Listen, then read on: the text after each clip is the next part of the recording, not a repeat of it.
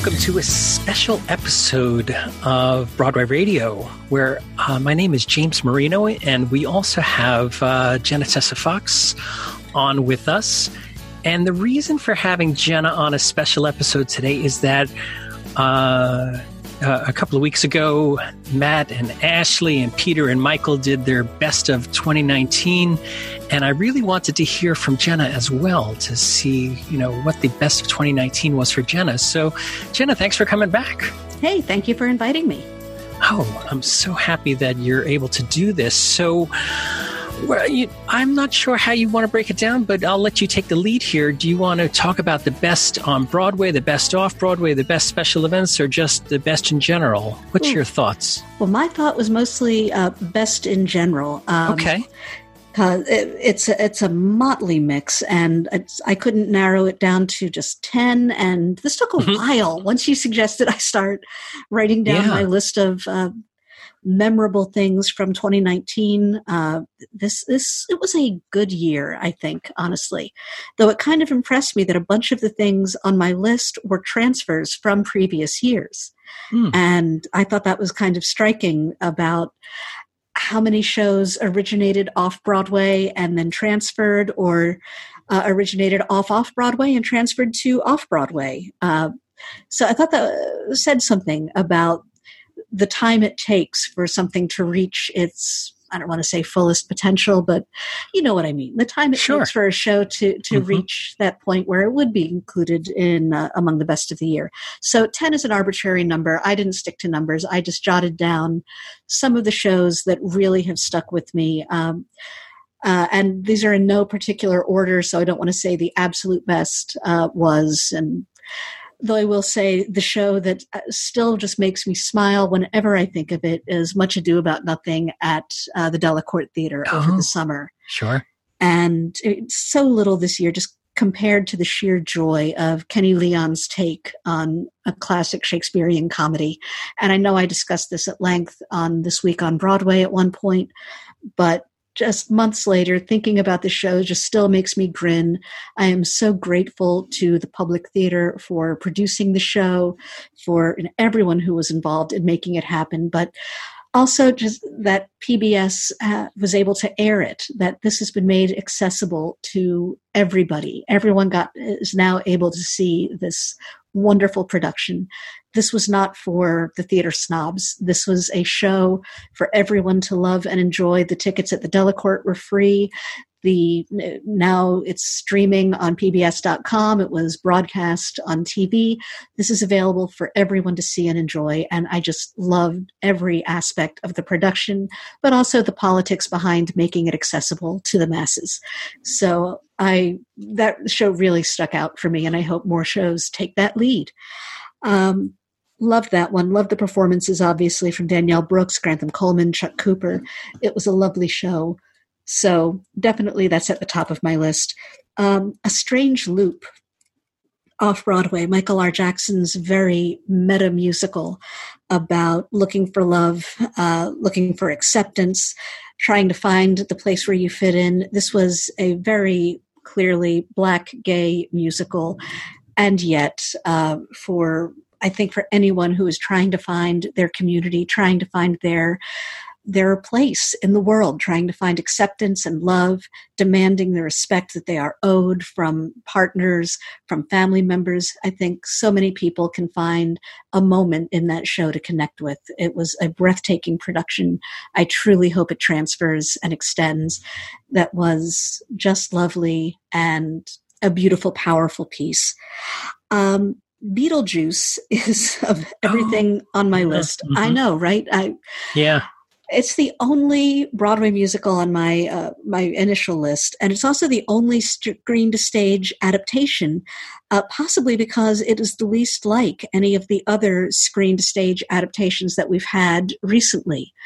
Uh, the show scrapped everything from the movie that was cinematic; it made everything theatrical. And I so, so appreciate the creative team not trying to stick to that pre existing blueprint, that they could find the things that worked from the movie and could be translated to the stage, and the things that couldn't translate, they didn't try to force the issue. They turned what was you know a funny gothic very dark comedy into a genuine story of a family in crisis and people trying to connect with one another and they gave this cla- this campy classic silly movie some heart and some soul and I really enjoyed the show. I'm so sorry to hear that they're losing the house. I hope I hope it transfers because I, I, went into that theater expecting so little. I mean, we've all seen so many bad screen to stage uh, adaptations, and this one just blew me away. The wit, the music, so much of it just worked. So the performances, so much of it was so effective. And it was such a delightful surprise. And I know it's been making good money since the Tony Awards. I mean, the creative team keeps coming up with new lyrics for the opening song for every special event that they do. I mean, can you imagine the time that takes and the effort they're putting into it? It's fantastic. So I, I yeah, truly I, hope. Oh, sorry. I yes. No, I interviewed Eddie Perfect, and we talked about that uh, that exact thing about uh, coming up with all those things. And he's he's uh, he's a little bit in shell shock about uh, Beetlejuice because uh, it, you know it. He, his first, these are his first two King Kong and Beetlejuice were his first two shows on Broadway and he he moved here from Australia and so he's he you know he figured he knew the game because you know the show was selling well and doing great business and to hear that his show was closing even uh-huh. though it's uh-huh. selling well and doing great business exactly it's very strange it is and it's incredibly disappointing especially for a show that that took risks. I mean, the creative team took some risks with this one. They did not try to just put the i'm thinking of several others that i don't want to mention because i don't want to drag anyone sure. through the mud but so many other shows just just put the movie on the stage and I can see the movie if I want that. It's what's exciting about adaptations is what's new. What are you going to do that's different? And this one did a lot that was different, adding in the extended subplot of Lydia's grief, of learning to live with grief, learning to overcome her grief, uh, learning to reconnect with her father. All of that was not in the movie. This was all adapted for the stage and or added for the stage, I should say. And that was what gave the show so much of its heart and made it a genuinely emotional musical. And I'm just so sorry that it's closing so early. And I, I, hope if it can't transfer, that it has a very healthy life in regional theaters and, uh, and in uh, amateur and school productions. We should point out to be seen. Yes, should point out that uh, that listeners have until June to see it. So yes, that's you know, true. it's uh, you know it's a, a, long and winding road until there but i, I guess only 26 20 i guess 24 weeks now until it closes or so. So get out there and uh, get to beetlejuice as soon as you can. I loved it too. Oh good. I, I loved it too, and my wife hated it. Really? And because she's such a dev- devotee of the movie, and she wanted to see exactly the movie on stage. Ah, that's interesting. She was very upset about the changes, ah. and I was ah. like, I loved it, and I didn't. I, exactly, you and I are on the same page, Jena. That I, I don't need to see an exact replica from the mo- from the movie to the stage. Um, and I really loved Beetlejuice. Yeah, I loved what they did with it. I loved the changes. It was not at all what I was expecting. I went in expecting to see uh, the movie on the stage, and I was going to roll my eyes through the whole thing because the movie is not theatrical. And, and I can't believe Brightman still has a voice. Seriously? Oh my gosh. Eight shows a week. I can't believe he's still, I thought for sure after I heard him sing, I was like, he's shot. There's no way he's going to be able to do this for an extended period of time, but he just rocks. He said up and down he has studied how to do that voice without causing any vocal damage, and God bless him because he does it beautifully. And he's got and a puppy. It, but I mean, his take on the role is decidedly different from Michael Keaton's. He brings his own mm-hmm. energy to it, and I truly hope that you know I enjoyed his performance so much in School of Rock. I loved his work on this, so I really hope this just leads to uh, more opportunities for him. Though I, I know it's selfish. I don't want him to go to Hollywood. I want him to stay on Broadway and do a yeah. lot more musicals. So I hope it leads to a lot of success for him and for everyone who was involved in it. I so enjoyed that show. Um, Octet, which ran quite a oh, while ago off yeah. Broadway. An a cappella musical about technology addiction and our our need to connect with each other and how technology uh, helps that and also hinders it and fascinating, thought provoking musical. I'm kind of surprised. I honestly thought by now there would be announcements of an extended run elsewhere or other regional productions. If there are, I haven't heard of them. Well, I have a theory behind that. So, Ooh, Octet was uh, written by Dave Malloy. Yes. And he's kind of busy right now up at uh, ACT doing uh, Moby Dick. That's no excuse. I want Octet back. so I think that we will see Octet in the future. I absolutely do think we'll see Octet in the future. That, I, I that really is the rumor so. that I hear fingers firmly crossed. It was such an original show, uh, not just the fact that it was a cappella, but the subject matter, the performances, the style, the way it was presented uh, in the round, in this you know winding space where the minute you walk into, uh, you have to walk through this long winding hallway to reach the theater, and you're immersed into the world. Uh, while you're waiting to get to your seat. I mean, so much about that show is so original and so cleverly done. And it was just lovely and brilliant and very thought provoking. And that's another show that I hope has an extended life. Granted, once he's finished with Moby Dick, which I haven't seen, and I really hope I can soon, but I hope he can come back and you know keep this one going because it deserves to be seen. It's it, genuinely a musical for our time and deserves to be seen by a much broader audience. Uh, I also really, really enjoyed Bella Bella uh, earlier uh, a couple weeks okay. ago, a couple months ago. The Harvey Fierstein show. Yes, Harvey Fierstein's love letter to Bella Abzug and it's not just i thought it was going to be mostly a bio piece on bella and the fact that it was dealing with women's rights and gay rights and black rights and civil rights and human rights. I mean every kind of uh, persecuted group is touched upon in this piece. And it is such a wonder a smart and funny cry from the heart and words you never think that would go together a funny cry from the heart hmm. but it's a beautiful one person show and um, I, I, adore Harvey Fierstein. I love the chutzpah that he would play Bella himself, and you know, no makeup, no drag. That eh, this it was again an edgy, risky take, and it worked so beautifully. And it was a sharp, funny uh, look at politics from the past, what, 70 years? I'm trying to think when did Bella start getting hmm. active mm. in law yeah. and uh, from her early work as a lawyer, moving up into politics. And you know, it's such, a, again, it's a piece for our time just to remember the people who have been fighting long before, you know, the people who paved the path, the people who have been fighting for so many years.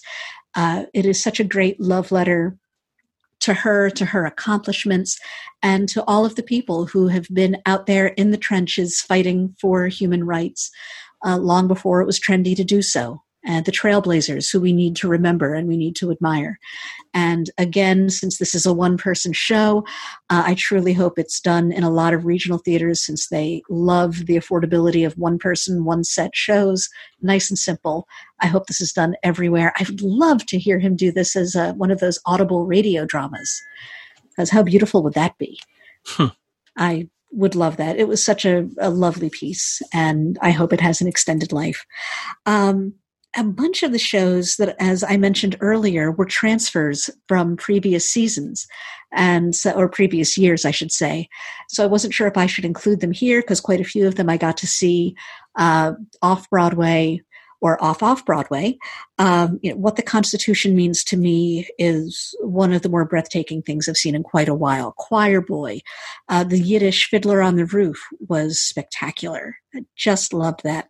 Uh, Fleabag, which I had never seen live before, but I know that started off in the UK before it came here. Uh, Derren Brown's Secret was a lot of fun. I saw that at the Atlantic a couple of years ago. Uh, Hadestown obviously transferred. Um, and again, I think you know the quality of those productions just speaks to how long it can take for a show to develop, and that what you see in a workshop or uh, off Broadway may take a while to make it to Broadway or to an extended off Broadway run, but go early when you can because you can see something in its earliest stages before it becomes the talk of the town. Um, I do want to give a shout out to a couple honorable mentions uh, Ink, The Inheritance, All My Sons. These were all very good productions that I really enjoyed. Um, and there were a couple that I missed. Uh, and I feel like I need to give shout outs to some shows that got great reviews, but that I either haven't seen them yet or I just missed my chance. I didn't see the Lehman trilogy. I missed. But you get a you get a chance to see the Lehman trilogy, though. God, I hope so. I so really it's coming to want Broadway, so Yes. we're going to be able to see it. Fingers firmly crossed. I was so upset when I couldn't get in to catch it. But since Uh-huh. you're asking about the best of 2019 and that ran in 2019, uh, I didn't get to see it, so I can't say if that was one of the best. Uh, I didn't get to see Seared, and I'm kicking myself I didn't get. I know, Oh, right? wow. I know. I missed Seared, and I'm really hoping Theater and Film on Tape has that, so I can catch it. Uh, and God bless Theater on Film on Tape. I'm so glad they preserved these pieces so that those of us who miss them get a chance. Uh, I am seeing uh, Is This a Room or Is This a Room? I'm not sure how it's supposed to be pronounced. I'm seeing that next week, so that could be on the list, but I'm not sure yet. And hopefully I'll see Greater Clements. Uh, I still have not been able to nail down tickets for that. So there are a couple things that opened in the last year that I haven't had a chance to see yet. I feel like they deserve a mention as well, just because everyone else is telling me I need to see these shows. Uh, it was a pretty good year, I would say, in terms of inventive, original shows, risky pieces, uh, original work that I think just a few years ago we might not have been able to see. But people are taking some good risks on original shows, uh, edgy subjects, and we're getting some really great theater out of it.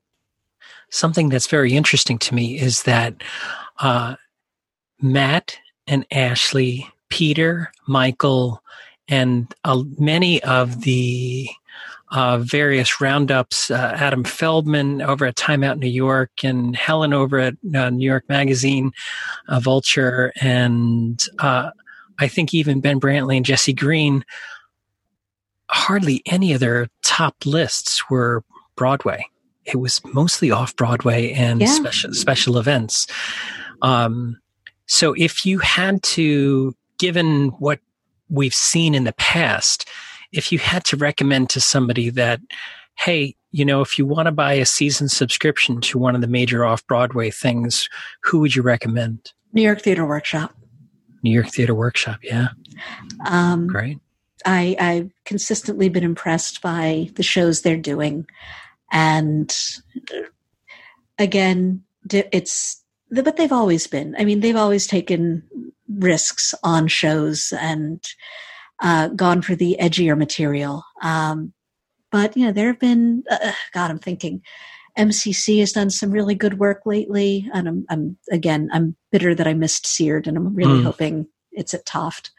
Um, I mean, it, would depend. Okay, let me backtrack. As as much as I'm always very impressed by the work at New York Theater Workshop, I would say look over the uh, the the schedule of what these theaters have done recently and what kinds of shows you enjoy. I mean, people who true, enjoy yeah. more traditional material might enjoy Roundabout. They may enjoy Sure. MTC or MCC.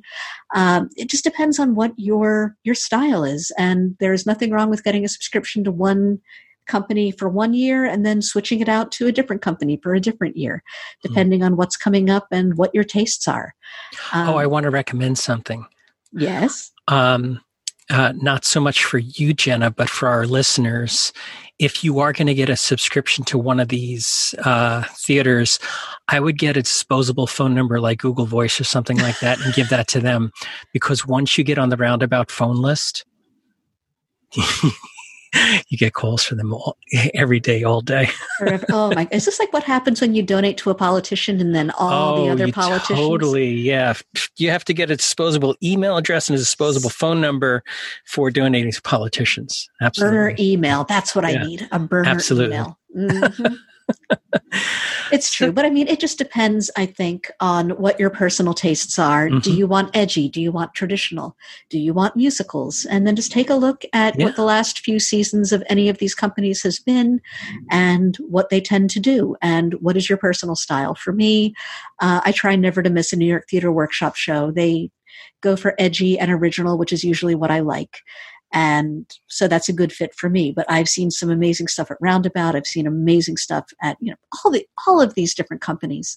And you know i'm we were talking earlier today about uh, the uh, the musical theater festival uh, ending, and I'm very grateful that these uh, non for profits exist. And or oh my God, I didn't even mention the public. I'm going to hell. I'm going to say the public, Lincoln Center Theater, Ars Nova. I'm going to uh, hell. I didn't even mention that. Oh, I'm terrible. Oh. 30, 30, lashes with a wet noodle. Well, you you mentioned uh, uh, Shakespeare in the Park that as you true, like it. True, so. true. But I mean, all these sh- they're they're doing amazing work with bringing new work to the stage and taking risks on new creative people and especially if we're losing the platforms of these uh, you know experimental festivals then suddenly these non-for-profits become so much more important and so much more vital for nurturing the next generation of talent. I mean we can't just have revivals of 50 year old shows and it's really important that these groups exist and that they take risks and that they push the envelope in what theater can be and so far, a lot of them are doing really great work with that. So I'm I'm very grateful that they exist. And oh my God, I just feel terrible that I left so many of them out. Encore City Center, and don't forget, like Roundabout, you can get the uh, Broadway subscription. You can get an off Broadway subscription. They have that uh, the Laura Pels Theater where they do more uh, yes. smaller and progressive things. Mm-hmm. So uh, yeah, there's so many great opportunities to have subscriptions to uh, these producing theater companies in New York. There really are, and I'm, very glad that so many of the uh, the best of lists are including so much off Broadway. I mean, that's where the innovation Second is. Stage, yes, Atlantic Theater yes. Company. Oh my gosh, exactly, Vineyard, exactly. There's so many of them, yeah. and they're doing amazing work. And I, I, wish I knew more about the financials and the contracts that go into these deals in terms of how expensive it is to mount an original show on Broadway compared to off Broadway and what the risks are and you know, what the challenges are, what the costs are. Uh, I don't know what those, uh, what those contracts are like, what those deals involve. But uh, the fact that these groups exist and can make sure that these uh, these productions can gestate, can grow, can uh, get feedback, and keep evolving is is wonderful and vital. And for anyone coming to the city from out of town, I mean, I always start recommending off Broadway shows to them. It's significantly less expensive, and you can see you, you can brag. Well, when I saw it before it transferred, it was so much better. Yeah, you know, we saw Hamilton down at the Public in a hundred seat theater. You know, and we get to brag about seeing the whiskey rebellion scene mm-hmm. that wound up getting cut. My favorite joke about uh, distilled spirits. Rent at New York Theater Workshop. Oh, Michael Dale got to see that like right at the yeah. first performances, and he said he had an empty seat next to him. Seriously, he tells the story that, uh, and Michael Dale should tell the story himself that uh, you know, he got tickets in advance and just, hey, it's some rock adaptation of La Boheme. This sounds like fun. And then he invited all of his friends. Would anyone want to come see this? Oh, Michael, who wants to see a rock adaptation of La Boheme? And so there he is, like two days after Jonathan Larson died, with this uh, screaming, ecstatic audience, everyone wailing and uh, jumping up and down, and there's an empty seat next to him because no one wanted to come see a rock adaptation of La Boheme. Well, whoever wants to go see a, a rap musical based on Alexander Hamilton? I mean, I did, but that's beside the point. All right. So, uh, is that your list? I think that's my list. I'm sure at two o'clock in the morning, I'm going to think of something else and I'm going to call you and say, hey, can we record this all over again? I'll be up. Oh, good. Well, thank you, Jena, for joining us and uh, giving your uh, a, a, kind of highlights of 2019. And uh, we look forward to talking to you all throughout 2020 on Broadway Radio. Cheers, Happy New Year, and thank you for inviting me back to talk about uh, an impressive year in the theater.